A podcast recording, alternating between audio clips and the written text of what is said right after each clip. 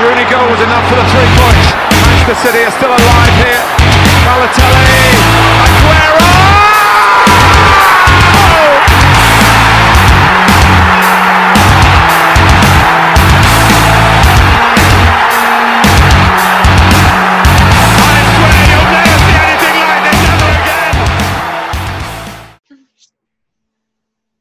Herkese merhaba. Serbest atış çatısı altında İngiltere Premier Ligi'ni konuştuğumuz Futbolun Beşiği programında sizlerle birlikteyiz. Bu hafta Merve Dündar ve Barış Korkmaz'la birlikte 9. haftanın maçlarını yorumlayacağız. Herkese merhaba. Merhaba. Ee, önce Newcastle-Chelsea maçıyla başlayalım. Yorumlarınızla başlayalım maça. Ben başlayayım önce. Tamam. Ee, ben nispeten biraz daha böyle sıkılarak izlediğim bir maçtı aslında. Daha çok e, Werner'in pozisyonlar bulduğu, en sonunda da harika bir asistle e, ikinci golü attırdı. Birinci gol zaten biliyorsunuz kendi kalesine attı Federico. E, çok bir yorum da bulunamayacağım çünkü gerçekten sıkıldım biraz maçı izlerken. Werner'e rağmen sıkıldım. E, o yüzden sözü burada Barış'a bırakacağım. O biraz daha Ziye'yi izlemekten mutluydu maçı izlerken de konuştuk. Evet Barış, sen neler söylersin? Merve'nin dediği gibi ben Ziye'yi izlerken gerçekten çok keyif aldım. Chelsea'de çok zaten özellikle değişimiyle başlayan olumlu sürecin eee istikrara dönüştüğünü görüyoruz. Geçen sezonki ve bu sezonun başındaki o biraz hani ne olacağı belirsiz görülen daha böyle sahada ne yaptığını bilen bir Chelsea'ye dönüşmeye başladı. Özellikle Ziyech'in de iyice takıma alışmasıyla. Eee, şu an son maçta Havertz yoktu ama onda gelişiyle birlikte Ziyech, Havertz, Werner can yakıcı bir üçlüye dönüştüğü görünüyor. Ziyech özellikle çok bambaşka dünyaların kapısını açtı adeta Chelsea'ye. Ee, şimdilik bu kadar söyleyeceklerim bu maçla ilgili. Newcastle'a gelince yine zor bir sezon olacak gibi onlar için. Her sezon en muazzam arkadan çok e, kritik kurtarışlar görmüştük. Bu sezonda Darlow gerçekten harika gidiyor. Biraz Newcastle'ın kendi performansı kaleciyi muazzam işler yapmak zorunda bırakıyor. Onlar için çok e, kolay bir sezon olmayacağı gibi tekrardan görünüyor. Bu maçta Callum Wilson da yoktu. Açıkçası Joe Linton'dan da tam olarak istedikleri verimi alamıyorlar. Bakalım. Batuhan senin düşüncelerin neler? Ee, yani e, sezon başından beri Chelsea'nin e, yeni transferlerle birlikte nasıl bir kadro yapısına kavuşacağı aslında tartışmalı konulardan biriydi. Sezona e, Lampard'ın farklı taktikler deneyerek başlaması Chelsea'ye zaman zaman puan kayıplarına sebep olmuştu ama özellikle e, geçtiğimiz yani milyardan önceki haftada oynanan e, Krasnodar maçında Şampiyonlar Ligi'nde dö- e, 4-3-3'e dönmesiyle birlikte Lampard'ın aslında e, ihtiyaç duyulan sistemin bu olduğu ortaya çıkmıştı. Son iki haftadır da Premier Lig'de Chelsea e, 4-3-3 ile oynuyor ve özellikle Werner'in e, yerini bulması e, hem oyuncunun performansını hem de Chelsea'nin hücum kalitesini iyice arttırdı. E, sizin söylediğiniz gibi kaleci performansı da e, son 10 maçta sadece bir gol yemiş e, Eduard Mendy yanlış görme hatırlamıyorsam. Bu da e, takım performansının artması için önemli e, koşullardan biriydi Chelsea adına ve e, Mendy'nin gösterdiği performans da Chelsea'nin ivmesini arttırmış oldu. E, bu maça dair ekleyeceğiniz bir şey yoksa Yani Jürgen Klopp'un niye Timo Werner'i özellikle istediğini görüyoruz sanırım. Klopp hocam yani istiyorsa vardır zaten bir istediği. Tamam yani Klopp'un bir forvetten bekleyeceği her şey Timo Werner'de mevcut. Ritmini de buldu. Aynı zamanda N'Golo Kante'den de geri dönüş görüyoruz gerçekten. Son iki sezonda biraz o e, alıştığımız zirve performansından çok uzakta kalmıştı ama bu sezon şu an gerçekten onda da bir olumlu seyir görebiliyoruz. Ekleyeceklerim bu kadar isterseniz devam edelim. devam edelim. E, haftanın en önemli maçı olan e, Tottenham Manchester City ile devam edelim. E, Tottenham e, bu haftada kazanarak tekrar e, Premier Lig'de ilk sıraya yerleşti ve uzun bir aradan sonra e, uzun bir sezon sonra Tottenham ilk defa liderlik koltuğunda. Evet, Temiz hafta içinde Guardiola ile sözleşme uzattı Manchester City. Yani aslında biraz bunun gerisinden başlamak istiyorum. Çünkü yani sezon ortasında Guardiola ile sözleşme uzatmanın biraz bence planlamada sıkıntılar var gibi geliyor Manchester City'de bana. Ee, çünkü yani onun bırakacağı bir takımı baştan yapmak hani oyunculara bir mesaj vermek istiyorsanız çünkü artık birkaç seneyi tamamladı ve hani Guardiola olsun, Mourinho olsun, Klopp olsun ve proje olarak takımın başına geçtikleri zaman, belli bir düşüşe geçtikleri zaman iki seçenek var. Ya hoca gidecek, başka bir proje gelecek ya takım yenilenecek. Guardiola'nın kalması şu demek. Bu takım yenilenecek. Bu takım yeni bir proje. Guardiola'nın altında yeni bir projeye dönüşecek.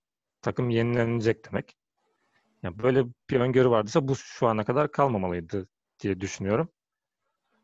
Ee, ya saha içine de çok bu durum açıkçası yansıyor. Yani oyuncularda ben maçı izlerken o isteksiz görüyorum Manchester City'li oyuncuları. Çok fazla işte e,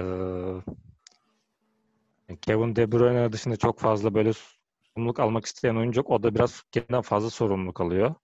Yani karakter olarak da zaten biraz hani oyunun lideri ama takımın lideri olacak yapıda bir oyuncu değil. Kişiliğinin dolayı. Mesela NBA'de Kawhi Leonard da öyledir. Yani çok büyük oyuncudur ama hani mental olarak bir takımı ayağa kaldıracak kişi değildir. De Bruyne de öyle değil. Mesela ondan bir David Silva'nın bıraktığı işi devam ettirmesini bekleyemeyiz. Ama oyun olarak yani fazlasıyla ne yapması gerektiğini farkında sık sık işte topu istiyor, şut denemelerinden hani zorluyor. Çünkü bütün gözler onda. Ee, ama biliyorsun son 2-3 yıldır savunmaya çok ciddi takviyeler yaptılar. Sürekli sürekli savunma bir türlü tam olarak istediği seviyeye gelmiş ama orta saha ve hücum hattı biraz açıkçası e, eskidi. Ve bir türlü tam olarak hani yani Guardiola'nın ısrarla takımın başında kalmasının amacı yani bu takımın Şampiyonlar Ligi'ni kazanması. O nokta bir türlü bu kadro ulaşamıyor. Oyuncularda tabii bir mental dağılma oldu. Şimdi yani Guardiola'nın önceki zamanlara bak zaman açıkçası yani Barcelona'da iş kötü gittiğinde görevden ayrıldı. Bayern Münih'te kötü gitmemesen Bayern onunla devam et istemedi tam olarak istediği gibi olmadığı için. İlk defa işler kötü giderken bir takım olan sorumluluk alıp takımı yenilemesini istedi. Yani e, bunun, bunun üst tabii ki bildiğimiz gibi Alex Ferguson 4-5 kez Manchester United'ı çöküş anlarından tekrar yeni takımlarla, yeni takımlarla yükseltti ama Guardiola'nın şu ana kadar böyle bir şey yaptığına şahit olmadı. Hani yapamaz demek değil ama onun için de bir yeni challenge olacak. Başarabilecek mi? Göreceğiz. Başarısı çok büyük bir işe imza atmış olacak kendi adına. E, Tottenham'a gelince ise e, hani her zaman böyle belli dönemlerde çıkışları olduğu zaman Tottenham'ın Pochettino zamanlarında da hani olacak mı niye hani artık o dalgası geçilen boş müzeye nihayet bir kupa gidecek mi? Bu bir kez ben ciddi sinyaller aldığımızı düşünüyorum. Çok e, mesela City'deki şu an o geçen sezon City'deki şu an o saha içinde oyuncuların o ruhsuz arzusu hali geçen sezon biraz Tottenham'da vardı. Bu sezon o çok değişti. Özellikle sahada Höybjerg'in varlığı bunu çok etkiliyor. Gerçekten hani o De Bruyne'de eksik olan şey mesela Tottenham'da Höybjerg'de var. Arkadaşlarını sürekli saha içinde dürten, onlara böyle bir ateş katan ee, ve e, tabii ki golcüsü çok formda. Onun partneri de çok formda son. Ee, maçtan sonra Mourinho'nun Harry Kane'le ilgili bir yorum vardı. Çok ilgimi çekti belki de insanların forvete bakışını değiştirecek şeklinde bir ifadesi oldu Mourinho'nun. Ben de öyle düşünüyorum. Yani çok artık e, şu anda tabii ki yani Lewandowski dünyanın en iyi santraforu ama yani dünyanın en e, repertuarı geniş santrfor bence şu an Harry Kane. Yani çok değişik bir rol. Sahte 10 mu desek artık ona ne desek bilmiyorum. Çok acayip bir şey oynuyor. Ve hani şu an Premier Lig tarihinde Alan Shearer'ın rekorunu kırmaya Alan Shearer'ın rekorunu kırması en olası kişi ama hani golcülerde böyle bir kapris olur yani ben hani onun daha az gol atacağı senaryolarda bulunmak istemezler. Bunda hiç sorun etmedi. Başka bir rolü direkt özümsedi, kabul etti. Yani çok çalışkan bir şekilde kendini veriyor buna. Çok yani saygı duyulur. Çok e, Tottenham adına yani işi son noktaya kadar götürebileceğine dair veriler bunlar. Batuhan sana bırakıyorum. Ee, Merve senle devam edelim. Ben de devam edelim. Şöyle, e, Barış çok uzun bir şekilde aslında açıkladı iki takımın durumunu da. Ben daha kısa yorumlayacağım o yüzden. E, Manchester City'nin e, bütün oyun içerisinde çok ciddi bir toplu oynama yüzdesi vardı. Zaten maç sonu rakamlarına baktığımızda da bunu görüyoruz. %77'ye %33 gibi ciddi bir üstünlükleri vardı ama işin sonunda gülen Mourinho tarafı oldu ve Mourinho'nun fanlarını e, bütün e, gün boyunca o gün Twitter'da da görmüşsünüzdür zaten. O sene bu sene nidalarıyla inlettiler her tarafı. Bence yine o sene bu sene olmayacak ama ciddi bir e, ima kazandıkları aşikar. Sonun zaten muhteşem performansı. Ken'in, e, Harry Kane'in de aynı şekilde devam etti. İnanılmaz bir performans. E, onun dışında yani Tottenham inanılmaz bir şekilde savundu kendini. Resmen kale gibi durdular. Kale, e, kalenin önünde gerçekten kale gibi durdu hepsi. Ve asla geçit vermediler e, Guardiola'nın öğrencilerine. Yani sonunda gülen taraf oldu ve bence hak ettiler. Toplu oynayan taraf her ne kadar Manchester e, City'de olsa gerçek mi değil mi bilmiyorum ama bu söylem e, toplu oynamaya e, evde de devam edebilirler gibi bir şey söylediklerini, e, Mourinho'nun böyle bir şey söylediğini e, ifade ettiler Twitter'da. Bence gerçek değil. Gerçi söylemesi de çok olası böyle bir şey Mourinho'nun ama bence de toplu oynamak çok da önemli değilmiş. Gördük yani bunu. Sana bırakayım Batuhan sözü. Ben de şöyle devam edeyim. Yani Tottenham'ın bu maçta topu bırakacak taraf olacağı belliydi zaten maçta maçtan önce. İstatistikler de sizin söylediğiniz gibi bunu destekliyor. Ee, muhtemelen Guardiola bunu bildi. Yani bu tarz bir şeyle karşılaşacağını düşündüğü için Cancelo'yu sol bekte başlattı ki maç içinde de her zaman oynadığı o 3-2-5'li yapının ortasında Rodri'nin partneri olarak Cancelo oynuyordu. Ee, bu şekilde e, en azından Tottenham'ın e, kapalı savunmasını bir şekilde açmayı denedi ki aslında Manchester City'nin bu sezon ve geçtiğimiz sezon en çok sorun yaşadığı e, bölgelerden biri de buydu aslında. E, elindeki oyuncu grubunun geçtiğimiz sezonların aksine kapalı savunmaları açamamasından kaynaklı bir üretim problemi yaşıyordu Manchester City ve bu sorun hala devam ediyor. Elindeki e, stoperlerin e, önemi her zaman Guardiola için farklıydı yani. Onlardan birer defans oyuncusu değil aslında birer oyun kurucu olarak faydalandığı için e, stoperler Guardiola için farklı bir önemdeydi ama e, zaman içinde eldeki stoperlerin değişmesi ve birazcık e, niteliklerinin de değişmesi e, ister istemez City'nin oyun yapısında da e, farklı e, değişimlere sebep oldu. Geçtiğimiz sezon e, iki takım arasında yine Londra'da oynanan maç aynen bu şekilde olmuştu ve yine Tottenham e, 2-0 ön, e, maçı kazanmıştı. Ayrıca e, ben e, geçtiğimiz sezon yanlış hatırlamıyorsam Wolverhampton maçı e, City'nin evinde oynanan maç. O maçın e, ligdeki diğer takımlara e, birazcık örnek teşkil ettiğini düşünüyorum. Yani City'ye karşı e, birinci ve ikinci bloğu ne kadar e, iyi savunabilirseniz e, City'nin bu alanda problem yaşaması o kadar muhtemel oluyor ve arka planda zaten e, çok önde oynadıkları için arka planda boşluk bırakıyorlar ki bu maçta da işte o yüzden Bergwijn ve Son oynadı. Aynı şekilde Barış'ın söylediği gibi Kane'in yeni rolü aslında birazcık sahte 9'a doğru evrilmeye başladı bu sezon itibariyle. Southampton maçında da o şekildeydi. En iyi örneklerinden biriydi. Ee, Kane'in e, kariyer başlangıcında Leicester'a kiralık gittiği dönemde ve Tottenham'daki ilk dönemlerinde aslında altyapılarda 10 e, numara olarak oynuyordu. Fakat Leicester'dan sonraki dönemde yavaş yavaş 9 numaraya kaymıştı. O yüzden de bu hani pas yeteneğinin olması aslında çok yeni bir kavram değil. Altyapılarda da bunun e, 10 numara oynadığı için bu mevkiye birazcık aşina ki ilk golde de savunmayı kendine çekerek aslında bir dikkat dağıtarak Tottenham'ın ilk golüne imkan sağlamıştı. Yani bu maçla ilgili benim söyleyeceklerim bu kadar. ekleyeceğiniz bir şey yoksa diğer maçlara geçelim. Geçelim. Yani City artık büyük maçlara favori çıkmıyor. Bu bana çok büyük bir sorun olarak geliyor. Yani bu maç öncesi ben yani bilmiyorum siz ne düşünüyordunuz?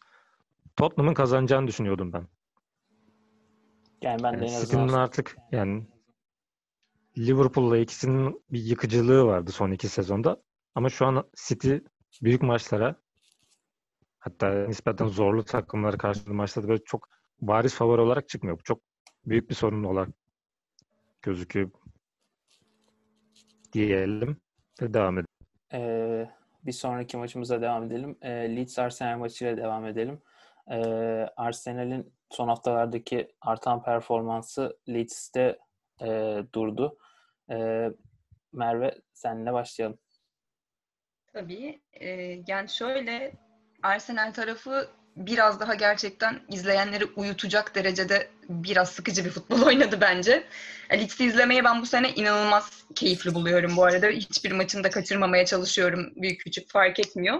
Yani maç içerisinde e, Pepe'nin saçma sapan bir kırmızı kartı var. Topsuz alanda, topsuz alanda Alioski'ye gidip kafa atmak yani hangi akıl kârı bir hareket bilmiyorum. Gerçekten çok saçmaydı ve çok haklı bir kırmızı karttı.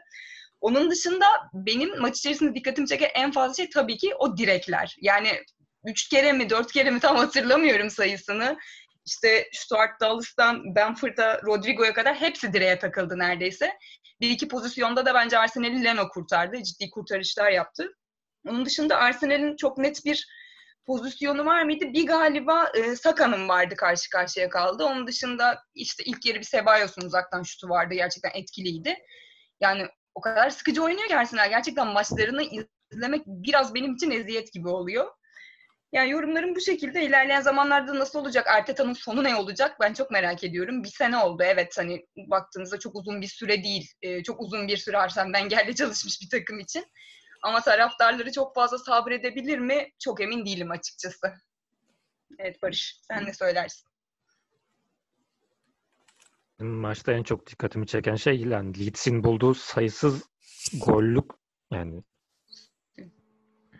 gollük pozisyon değil mi? Gollük şut imkanı yani.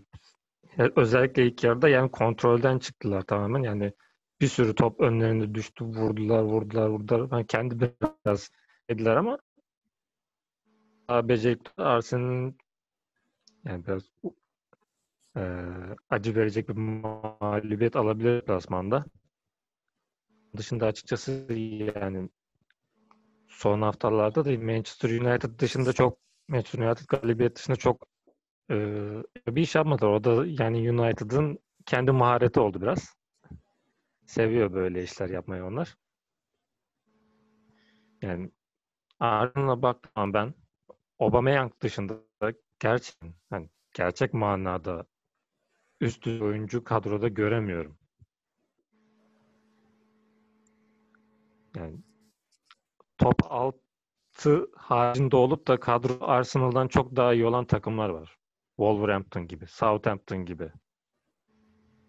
Ciddi bir kalite sorunu var. Diğer be, top alttaki diğer 5 takımdan çok uzakta kalıyorlar kadro kalitesi açısından.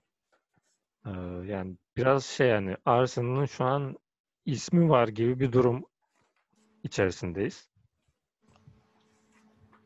Yani onun için hani atıyorum bu sezon Southampton'ın, Wolverhampton'ın, Everton'ın Arsenal'ın daha yukarılarda yer alması kadro kalitesine göre aslında gayet normal karşılanacak bir durum. Yani Arteta'nın da işi zor gibi görünüyor. Yani Unai Emery'nin de işi zordu. Arteta'nın da işi çok zor gibi görünüyor.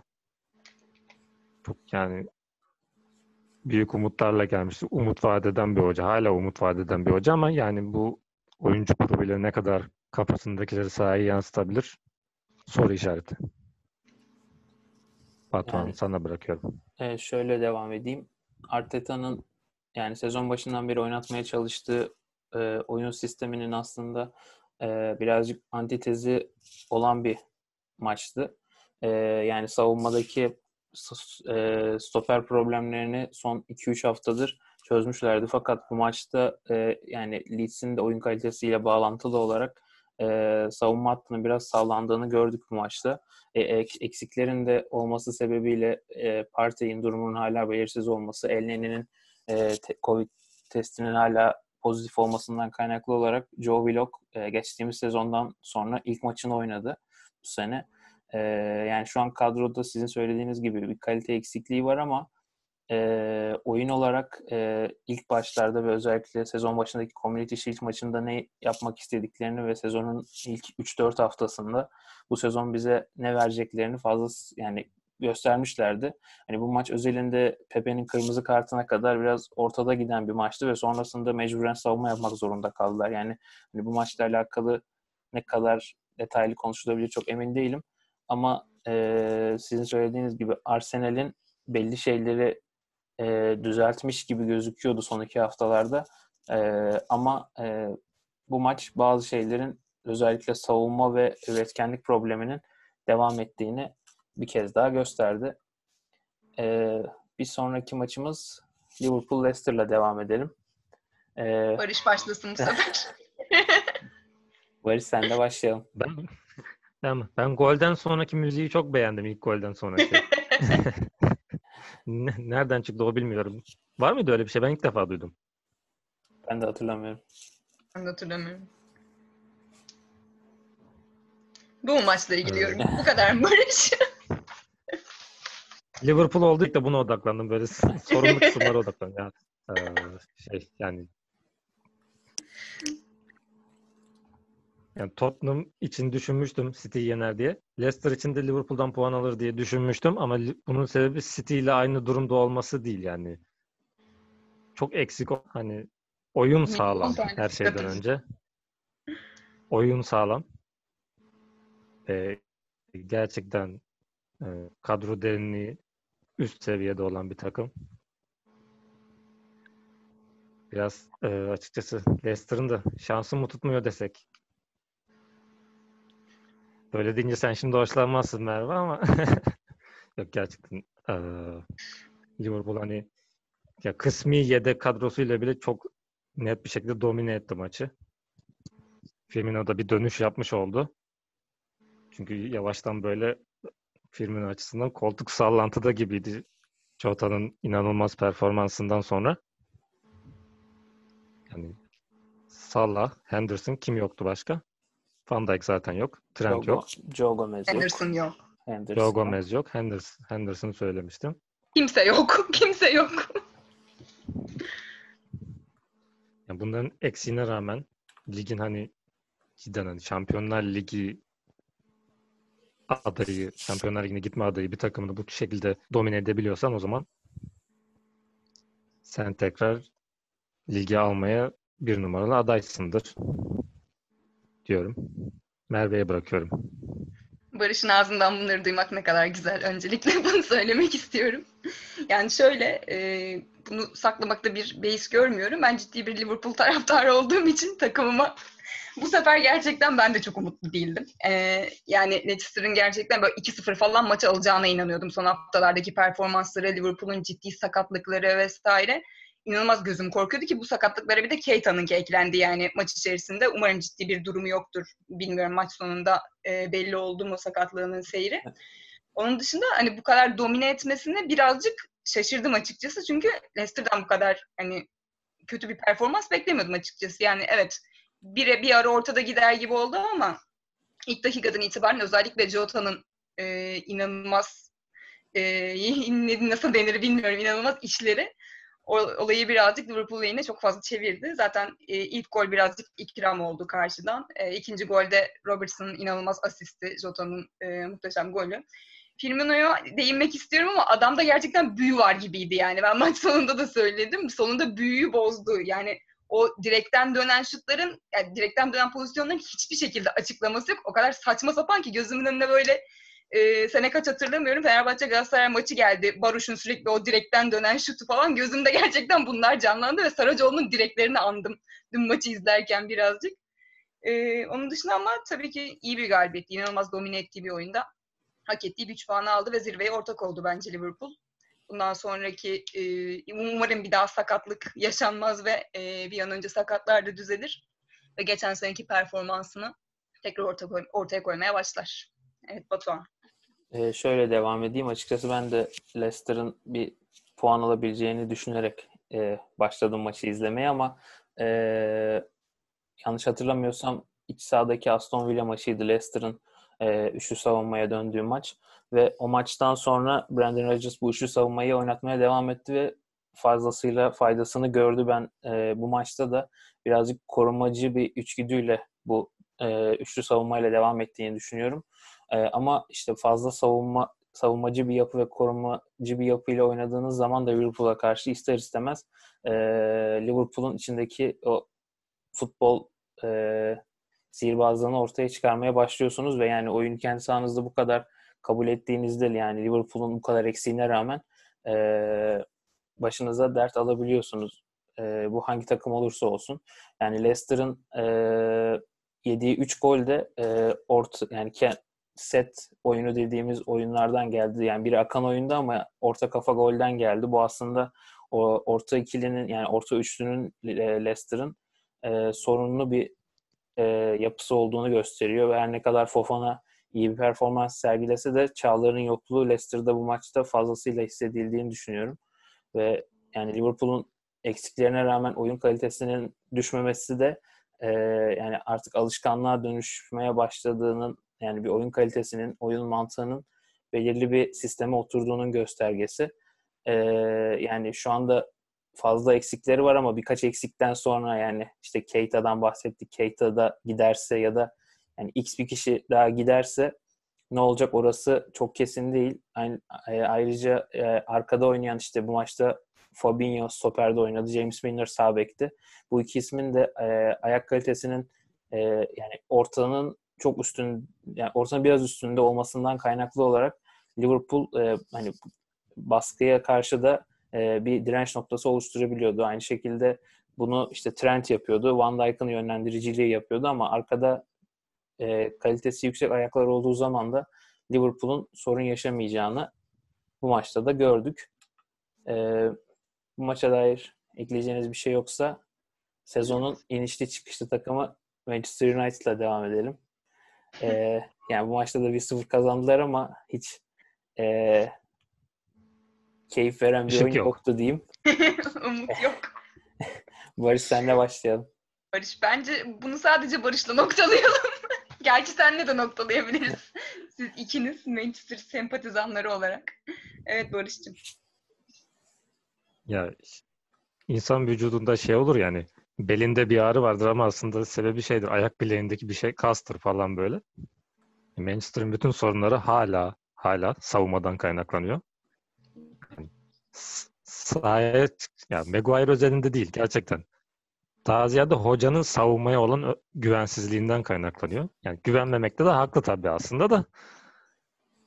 Yani o, savunmaya çok güvenemediği için orta sahada iki hani çapa diyebileceğimiz McTominay ve Fred'le çıkıyor. Yaratıcılık konusu tamamen Bruno'nun üzerine kalıyor ve hani e, oyuncular da mevzuyu tamamen Bruno'ya iteleme kafasına girdiler. Yani maçta öyle iki pozisyon var ki hani birinde Martial, birinde Rashford çok müsait pozisyondalar. Ama United'lı oyuncular topu Bruno'ya verdiler. İkisinde de. Yani orta sahayı geçen direkt United'da Bruno'yu aramaya başlıyor. Ee, o da yani tabii ki çok sorumluluk alıyor. Ama hani yaratıcılık konusunda çok yalnız kalıyor. Van de Beek bir türlü takıma dahil olamadı. Ee, bu işte savunmaya olan güvensizlikten kaynaklanan işte McTominay, Fred ısrar devam ettiği sürece de biraz dahil olmaz zor olacak.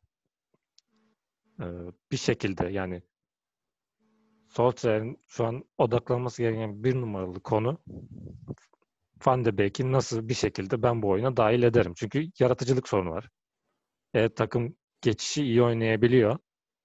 O yüzden zaten garip bir şekilde çok zorlu maçlarda başarılı olup çok kolay rakipleri yenemiyor. Ama yani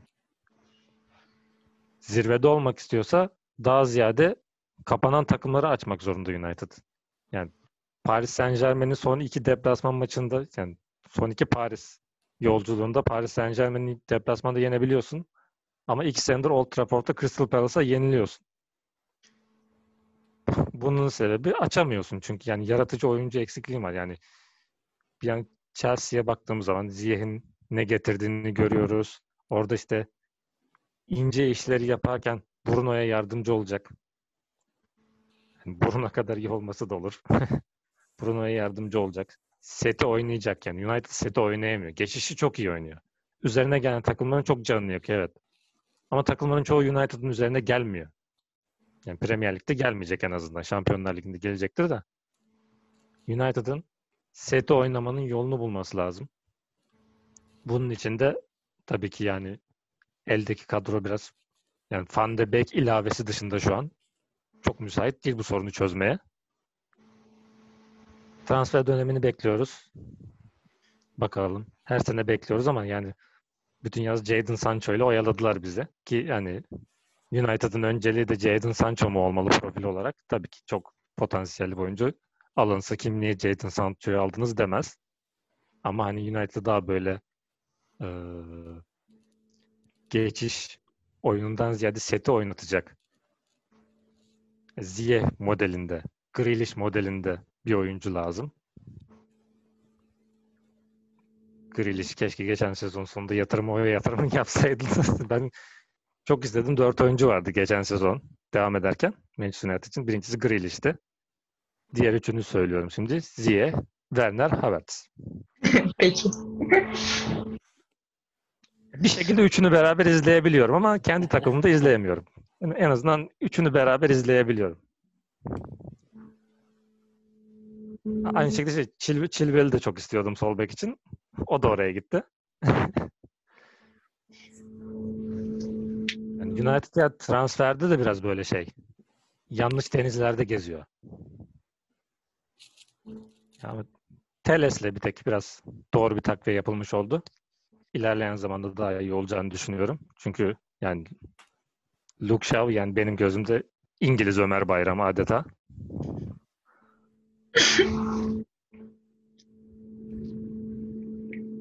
Özellikle Teles'in e, son Paris Saint Germain maçında attığı bazı korneler var. O kadar tehlikeli kesiyor ki yani Maguire şey olmuşlar yani böyle gözünde böyle ışık yanmıştır o ortaları görünce. E, Bruno orada da çok sorumluluk alıyor. Duran topu da kimseye bırakmıyor da e, biraz şey hem Bruno'dan sorumluluğu almak lazım diğer oyuncular. Çünkü hani Manchester City'de de şunu söylemiştim. De Bruyne'ye çok yük kalıyor ama en azından onu destekleyecek hani Mahrez'dir, Jesus'tur hani kaliteli oyuncu var. Burada Bruno'ya hem yük kalıyor hem yani destekleyecek insan yok etrafında. Diyorum. Batuhan sana bırakıyorum. Yani şöyle devam edeyim. E, Teyes konusunda Ne işlenmişim ama değil mi yani? E, Teyes konusunda ayrı e, düşünüyoruz. Ben Teyes'in gereksiz bir transfer olduğu kanaatindeyim. Yani oyuncu profilinden ziyade hani böyle bir hamlenin çok gerekli olmadığını düşünüyorum. Yani Luke Shaw hani Alex Teyes bize bu sezon ne kazandırır diye düşündüğüm zaman ekstra şu anda yapabileceği bir katkının olabileceğini sanmıyorum açıkçası. United'ın yaşadığı temel sorunun bu maç özelinde konuşursak yani işte ileriki üçlünün aynı kaldığı bir senaryoda e, bu sefer sağ kanatta Mata başladı ki bunun işte e, temel sebebinin e, ilerideki kapalı savunmayı açabilecek ekstra bir yaratıcı oyuncunun olmasını isten istiyordu Solskjaer ve ondan dolayı da bu maçta Mata başladı. Aynı şekilde McTominay'in daha savunma yönlü bir oyuncu olmasından kaynaklı bu maçta ayağı biraz daha iyi olan e, Matic ilk 11'deydi. E, yani senin söylediğin gibi geçtiğimiz sezonlarda da United kapalı takımlara karşı sorun yaşıyordu. Çünkü bu bunun temel en temel sebebi yani eldeki oyuncuların işte Martial, Rashford, Daniel James ileri e, oyun yani ileriki hattın bu üç oyuncunun da e, temel özelliklerinin dar alanda değil e, daha geniş alana yayılabilen yani açık alan bulduklarında daha iyi e, performans sergileyebilen oyuncular oyun, olmasından kaynaklanıyor. E, onun haricinde işte Mata ve Greenwood e, ters kanatta oynayıp e, yaratıcı oyuncu pozisyonda oynayabiliyor oynayabiliyorlar ama e, bunun çok e, bir çözüm olmadığını hem geçtiğimiz sezon hem bu sezon e, fazlasıyla gördük. Yani Bruno Fernandes takımı bir yere kadar götürüyor Ama bu ne kadar böyle daha devam edecek ondan çok emin değilim. Yani şu anda eldeki oyuncu grubunun e, kalitesini tartışabiliriz. E, hala devam eden bir Pogba problemi var ki ben artık bunun e, United'dan kaynaklanmadığını ve Pogba'dan kaynaklandığını düşünüyorum. Yani Mourinho ile sorun yaşadı. Solskjaer ile sorun yaşamıyordu, yaşamaya başladı. E, ama şu anda Manchester United'ın elindeki oyuncu grubunun e, artık belli bir yani çıkabilecekleri maksimum seviyenin bu olduğunu düşünüyorum ve e, şu anda belli bir oyun mantalitesinde oynamadıkları için ister istemez her maç farklı bir performans görüyoruz sahada. Yani bunlar kaynaklı olarak da ya Solskjaer'in artık bir an önce kovulması gerekiyor ya da o yatırımın bu, bu takıma bir an önce yani bir Solskjaer'le devam edeceğiz ee, deyip artık gerekli yatırımın bu takıma bir an önce yapılması gerektiğini düşünüyorum. Ee, West, West Bromwich ile alakalı da e, muhtemelen önümüzdeki haftalarda bir el değiştirme e, olacağı haberleri çıktı bugün. E, farklı Amerikalı bir konsorsiyumun e, West Bromwich'i devralmak istediğini e, istediği ortaya çıktı. Yani önümüzdeki aylarda da bu satışın gerçekleşmesi bekleniyormuş. E, ondan sonra da e, West Bromwich ile alakalı şu anda birazcık konuşabileceğimiz çok fazla bir şey yok. Yani bu sezon ligde kalmaya çalışıyorlar ama bu el değiştirmeden sonra e, ne yapabilirler? Onu da bize zaman gösterecek. Ekleyeceğiniz bir şey var mı Merve? Sana devam edelim. Varsa. Ben de yok bir şey o yüzden diğer maça geçebiliriz. sus artık. Sus artık Manchester United adam sus. Pogba konusunda katılıyorum. Sorun kendisinden kaynaklanıyor. Bunu Mourinho'nun en son Endombele ile yaşadığı sıkıntıda da anlıyoruz. Endombele de bir sorun yaşadı ama Endombele kendisi toparladığı şu an gayet can ciğer kuzu sarması bir halde ikisi. Onun dışında TS konusunda evet katılıyorum Enes'ine. Gönül dediğim gibi Chilwell istiyor ama Luke Shaw'dansa Teles olsun diyoruz. Devam ediyoruz. ee, büyükleri konuştuk. Ee, devam etmek istediğiniz bir takım var mı yoksa seçeyim mi?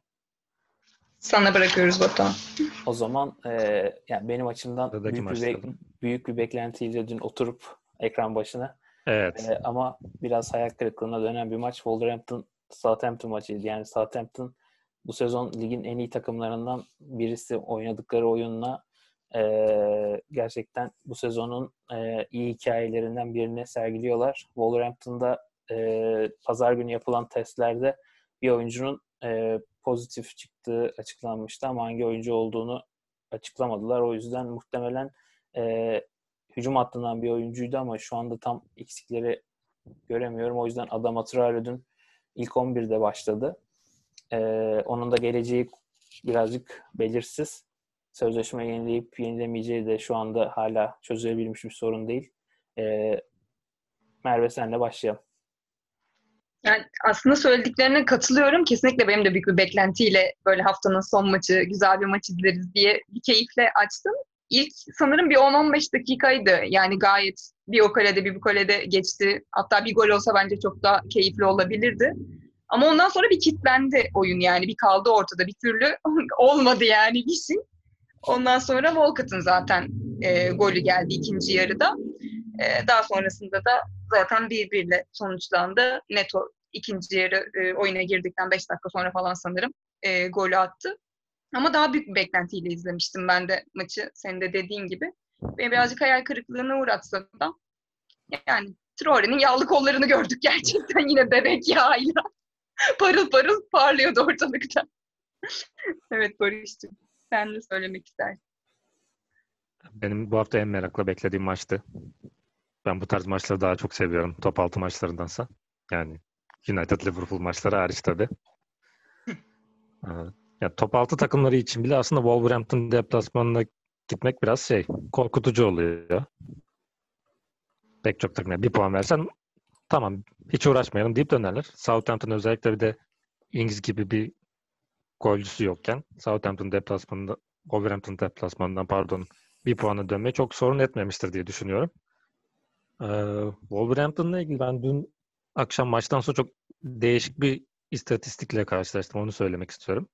Tekrardan Premier Lig'e yükseldikten sonra oynadıkları 85 maçın 60'ında ilk yarıda gol atamamışlar. Ve yani aslında ne kadar isti- istikrarlı ve başarılı bir takım olduğunu düşündüğünüz biraz garip geliyor yani. A- 85 maçın 60'ının ilk yarısında gol atamamışlar. Biraz şey gibi bizim Tolunay Kafkas'la ilk yarı sıfır keyfi gibi. Bu da şey yani Nuno Espirito ile ilk yarı sıfır keyfi yapıyorlar biraz. Ee, onun dışında maçta yine şey Southampton kalecisi McCarthy'ye değinmek istiyorum. Yani inanılmaz refleks var. Geçen hafta Newcastle maçında da yani akıl almaz bir gol çıkarmıştı. Bu maçta da ilk yarıda çok e, yani ben kalecinin konusunda biraz şeyim. Eski kafalıyım. Böyle ayağı düzgünden ziyade böyle kaleci önce maçı alsın istiyorum. O yüzden böyle McCarthy yine şey demin ki maçta West Bromwich'te de Johnston yani United'ın maçı sökememesinde çok etkili olmuştu. Ee, Southampton yine de iyi yolda diye düşünüyorum. Bu hafta sonu United'ı ağırlayacaklar. Ve kazanacak. Ve hani açıkçası ben ve yani öyle bence de öyle. Yani çok umutlu görmüyorum United'ın durumu. Özellikle İngiliz dönerse.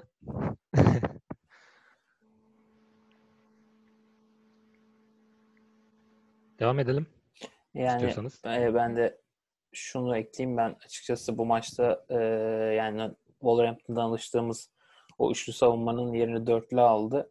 E, bunun da e, muhtemelen e, e, takımdaki e, eksiklerden kaynaklandığını ve Wolverhampton'la iyi eşleşebilmek adına adam adama da iyi eşleşebilmek adına bir tercih olduğunu düşünüyorum. Öndeki Che Adams ve Theo Walcott'ın e, Wolverhampton'a bu e, bu maçta biraz sorun yarattı. Yani ben ilk defa uzun bir süre sonra e, Wolverhampton defansının ortadan bu kadar e, delindiğini hatırlıyorum. Yani çok e, normalde Wolverhampton'dan e, bekle gördüğümüz şeyler değil ama bu maçta e, or, öndeki ikilinin Southampton'daki ikilinin e, hızlı olması yani Wolverhampton defansına göre e, biraz sorun yarattı. Ayrıca e, geçtiğimiz haftalarda Southampton'dan gördüğümüz e, fazla yoğun presin bu maçta e, tercih edilmediğini gördük. Bunun da muhtemelen Wolverhampton'ın e, oyun, oyuncu kalitesinden kaynaklı olabileceği gibi sizin söylediğiniz gibi zor bir deplasman Wolverhampton her zaman. E, yani bir e, birazcık korumacı bir yapıdaydı Southampton uzun bir hafta aradan sonra yani bu sezon en azından. E, yani keyifli bir maç bekliyorduk ama çok beklentimiz gibi olmadı. E, yani bu maça ekleyeceğiniz bir şey yoksa devam edelim. E, Yok devam. aslında ligin gizli e, liderlerinden diyelim Everton. Bu hafta Fulham'ı e, 3-2 ile geçti. Aslında iyi baş, e, önde, rahat götürüyorlardı maçı ama Mitrovic'in girmesiyle birlikte e, maç 3-2'ye geldi. Sonrası birazcık e, yüksek heyecanda geçti ve en sonunda Everton 3 puana ulaştı. Barış senle başlayalım. Dediğim gibi ikinci yarıda biraz oyunun şekli değişti. İlk yarıyı izleyenler aslında yani daha da çok maçın farka gideceğini düşünmüştür. Gerçekten öyle bir görüntü vardı. Çok hani 1-0 öne geçti Everton 1-1 oldu ama hiç yani o durumun eşitliğe gelmesine etkilenmediler. Çok rahat 3-1'i yakaladılar. Ee, yani Fulham açıkçası yani kadro açısından ligin en zayıf takımı. Çok böyle Premier Lig takımı gibi bile durmuyor açıkçası. Yani Championship'te daha e, sağlam kadrolar var benim bildiğim. Biraz işleri zor. Hatta işi en zor olan takım diye düşünüyorum. Onun dışında Calvert-Lewin atmaya devam ediyor. Richarlison da bir önceki maçta cezalıydı. Biraz özlemiş sanırım top oynamayı. Bayağı hırslı gördük. 40. saniyede araya girip asisti yaptı. Ee, Dinye de aynı şekilde asistlerine devam ediyor. Çok şu an sanırım Harry Kane'in ardından ikinci sırada asist krallığında. Bir sol bek için bayağı etkileyici bir performansı var bu sezon. Bunun dışında Fulham'ın e, penaltı lanetini konuşabiliriz biraz. Bu sezon attıkları 4 penaltının sadece bir gol oldu. Yani son iki penaltının kaçış şekli bayağı yani bir öncekini biliyorsunuz Lukman'ın Panenka denemesi Panmeyenka adeta. Yani 90 artı 8'de Panenka'nın kendisi gelse Panenka vuruşu yapmaz. O denedi. Ee, bu maçta da e, yani şey gibi 2008'de John Terry'nin Şampiyonlar Ligi finalinde kaçırdığı bir penaltı vardı ayağa kaydığı için Moskova'da. Ona benzer bir penaltı kaçtı. Yani hmm, işler o kadar kötü ki Fulham'a ne yap, yap penaltı bile atamıyorlar. O kadar kötü bir durumdalar. Deyip Merve'ye bırakıyorum biraz. Peki. Yani söylenebilecek her şeyi aslında Barış söyledi. Penaltı laneti gerçekten çok korkunç bu arada. Yani o özellikle geçen haftaki faciadan sonra bence penaltı olmasın istiyordur herhalde Fulham bu saatten sonra. Hani bu kadar saçma sapan penaltı kaçırmak. Gerçi bu sefer kaçırdıktan hemen 1-2 dakika sonra golü buldular ama yine e, çok e, yani 3-2'de kaldı maç. Yani bu haftanın sanırım en gollü maçıydı bu arada. Geçen haftalardan bu kadar gollü maçlara alışırız ama bu hafta biraz daha kısır geçti gibi e, maçların çoğu. Yani yanlış bilmiyorsam 3-0'lık Liverpool maçı var. Onun dışında çok da fazla fazla skorun yani fazla golün atıldığı bir maç yok. Ya bunda gerçekten Calvert-Lewin inanılmaz bir adam. Yani onun dışında Richarlison zaten iki golde de sanırım asisti o yaptı 1 ve 2'de. Bir de ikinci Everton'ın ikinci golünde özellikle ben Iwobi'nin topu taşıyıp o Hames'e atması, Hames'in ardından Richarlison'a atması ve en son Richarlison'un asisti inanılmaz bir organizasyondu. Ve en çok etkileyen gollerden biriydi bu hafta. Ee, onun dışında e, Dukure'ye, Dukadi'nin yine asisti bayağı kaliteliydi. Barış'ın da dediği gibi ilk yarı biraz daha Everton, hani ilk yarı izleyenler Everton'ın farka gidebileceğini düşündü ama e, Fulham o penaltı faciasına rağmen yine biraz daha Everton'ın üstüne gitmeyi başardı. Belki biraz daha zorlasalar berabere bitirebilirlerdi ama yine de bence çok keyifli bir maçtı. Yani bu haftanın en keyifli e, maçlarında ilk üçe girer diye tahmin ediyorum. Evet Batuhan sana bırakayım sözü. Yani söylediğiniz gibi e, izlemesi en keyifli maçlardan biriydi. Muhtemelen e, bu senin Merve söylediğin gibi en yük gollü maçtı ve muhtemelen de bu düşük skorlu haftanın olmasının sebebi olarak herhalde milli takım arasının dönüşünde oyuncuların yorgunluğuna bağlayabiliriz. E, Everton'a başlayacak olursak e, uzun bir yerden sonra farklı bir oyun yapısıyla sahadalardı. Yani Ancelotti bu sene üçlü savunma hiç denememişti ama bu maçta e, muhtemelen rakibin Fulham olmasından kaynaklı olarak e, bir deneme yaptı ve hani bunun e, bir sorun yaşattığını çok söyleyemeyiz ama en azından Fulham'a e, iki gol yemelerindeki temel e, sebebin bu savunmanın farklı bir savunma deniyor olmalarıydı. Yani hep dörtlü oynuyorlardı. Bu maçta bir üçlüye döndüler. E, yani muhtemelen bir deneme yapacaksa da Ancelotti'nin e, en iyi en uygun rakiplerden biriydi bu. E, Everton'ın hücum kalitesi yani öndeki üçlünün e, kalitesi gerçekten her hafta daha da iyi gidiyor ve e, özellikle Calvert-Lewin'in, Ancelotti'nin elinde artık e, üst düzey bir santrofora dönüştüğünü bence söyleyebiliriz. E, bu maçta özellikle orta ikilinin Alan ve Dukur'un bu takımın e, hangi yapıda oynarsa oynasın e, en önemli iki oyuncusu olduğunu görmüş olduk. Yani ha üçlü ha dörtlü herhangi bir oyun sisteminde bu iki oyuncunun e, olmadan herhangi bir yapıyı rahatlıkla oynayamayacaklarını gördük. Hafta içinde e, Isco ve Kedir haberleri çıkmıştı ama ne kadar Everton için e, gerçekçi onu bilmiyorum. E, Fulham adına şunu söyleyeyim yani ligdeki en kötü takım Fulham ve bence şu anda düştüler de yani çok e, farklı bir sonuç olacağını sanmıyorum Fulham adına sezon sonunda yani kalacaklarını düşünmüyorum çünkü oyuncu kalitesi olarak çok e, düşük bir e, seviyedeler ve yani Scott Parker'ın ne kadar bu takıma etki edebileceği tartışma konusu. O yüzden de hani Fulham'ın e, performansının her hafta farklılık, bazı haftalarda farklılık göstermesi yani oyuncu grubundan ziyade e, günlük yaşanan olaylardan dolayı olduğunu düşünüyorum. E, haftanın bir diğer maçı e, Aston Villa Brighton'la devam edelim. E, Aston Villa sezona iyi başlamıştı ama e, son haftalarda birazcık sağlanmaya başladılar. Brighton'da tam tersi e, sahaya koyduğu performansı e, skora döndüremiyordu. Ama bu maçta e, istedikleri galibiyeti aldılar. Merve senle başlayalım. Tabii. E, Aston Villa'nın performansının düşüşünün sebebi ben olabilirim arkadaşlar. Önce bunu söylemek isterim. Bize 7 attıktan sonra iki elim yakalarında. Geçen sene aynı şekilde Watford'a karşı böyle bir kinim vardı. Küme düştüler ve rahatladım. Bilmiyorum çok taraflı tarafsız konuşmuyorum ama böyle. Ben de birazcık kim yapıyor böyle şeyler. Yani oyuna baktığımızda ya Brighton'ın zaten o Manchester United maçındaki korkunç kaderine çok üzülmüştüm. Direkten dönen toplar işte ondan sonra maç bitti penaltıdan e, golü yiyip ondan sonra e, mağlup oldular falan. O yüzden galibiyetlerine biraz sevindim. E, maça gelince yani ilk golde Welbeck'in inanılmaz bir performansı var zaten. Topu inanılmaz sürdü ve golünü attı. Onun dışında bence Solimarch'ın golü haftanın golü olabilecek derecede kaliteliydi. Ee, başka yani Trezeguet'in keza performansı bence Grealish'inkini zaten söylemiyorum. Üst düzeyler ama bu maçta biraz daha etkisiz kaldılar gibi geliyor bana. Gerçi e, Trezeguet'in dakika 18'di galiba. İki pozisyon böyle üst üste denedi. E, direğe mi çarptı hatırlamıyorum ya da kaleci mi kurtardı tam net ama ciddi bir pozisyonu var. E, onun dışında e, Tarık Lempti'den bahsedebiliriz. Gayet iyi oynadığı bir maçta saçma sapan 90 artı 1'de ikinci sarıdan kırmızı görmeyi başardı.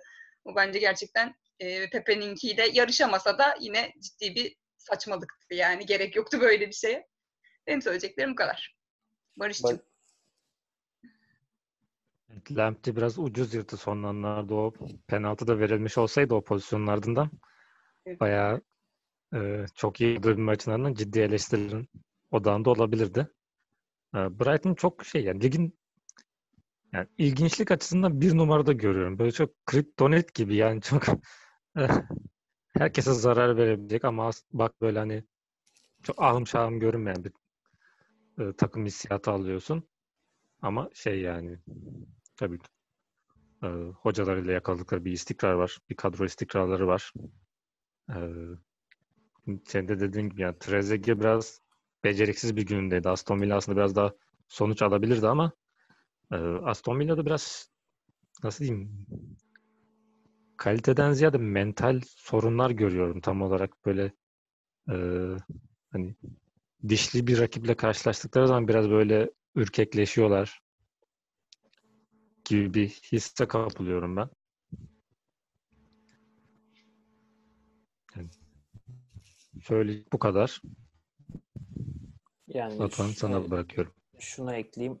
E, Brighton'ın sezon başından beri temel özelliklerinden biri olan topa sahip olma bu maçta e, tercih edilen bir e, şey olmadı. Yani topu rakibe bıraktı Brighton ve aslında biraz da e, arka taraftaki boşlukları kovalamaya çalıştılar ve sonucunu aldılar.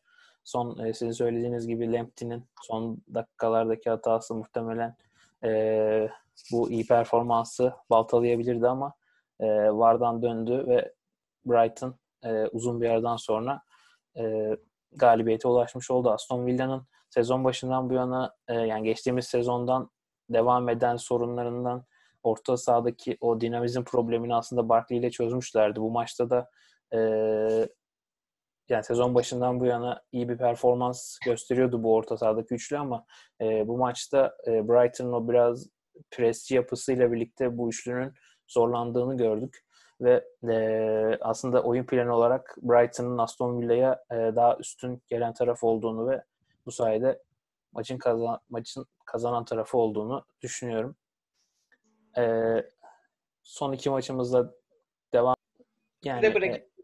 E, Burnley Crystal Palace'la ilgili e, Burnley çok kötü bir gidişatta devam ediyordu ama e, Palace'ı kendilerine uygun bir günde buldular. Çünkü Zaha yoktu. Zaha olmadığı zaman yani Zaha'nın olmadığı maçtan sanırım %90'ını falan kaybediyor. Crystal Palace öyle bir istatistik var. Ama hiç galibiyetleri yok. Burnley'de bir çıkış arıyordu. Açıkçası yani ben e, Burnley'i çok seviyorum. Ligde de iyi tekrardan kalacakını düşünüyorum. E, kadro kalitesi olarak yani yıllardır oyuncu toplular böyle üst düzey oyuncular yok ama hani çok dişli bir takımlar biraz böyle şey hem hocalarıyla biraz böyle maço bir takımlar. Şantaj da biraz böyle bir figür.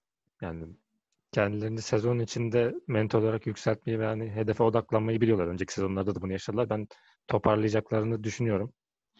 Ee, yani oynadıkları futbol çok keyif vermiyor ama güzel bir rengi olarak görüyorum Burnley'i. E, Sheffield maçında Sen bir şey söyleyecek misin? Yani Burnley ile alakalı e, tipik bir İngiliz takımı olması dışında geçtiğimiz yani son 4-5 sezondur e, transfer yapmayan bir takım Burnley ve hala e, yani lige çıktıkları dönemdeki kadronun neredeyse %95'ini koruyorlar. E, Burnley'nin uzun bir yerden sonra bu yani eski oyun tarzına dönmüş olmasını e, dolayı sevinçliyim açıkçası ve e, yani Burnley'nin bu sezon kadrosunun e, çok e, yo, rotasyonlu bir kadro olmamasından kaynaklı sorun yaşayabileceğini düşünüyordum sezon başında ama eğer e, yani Şandaş bu sezonda bu takımı ligde tutmayı başarabilirse yani muhtemelen ligdeki en e, nasıl söyleyeyim e, az takdir edilen performanslardan biri olacağını düşünüyorum. E, yani bu maça dair ekstra ekleyebileceğim fazla bir şey yok.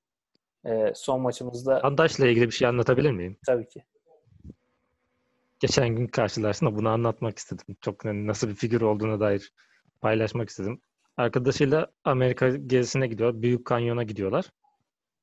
Bakıyorlar işte birkaç saniye bakıyor sonra dönüyor gidiyor. Arkadaşı ne yapıyorsun falan işte baktım bitti diyor. yani hiçbir şey hissetmedin mi diyor hani geziye geldik buraya. Yani ne yapacağım saatlerce buna mı bakacağım? Kocaman delik işte falan diyor. Yürüyor yoluna gidiyor. Böyle değişik bir insan.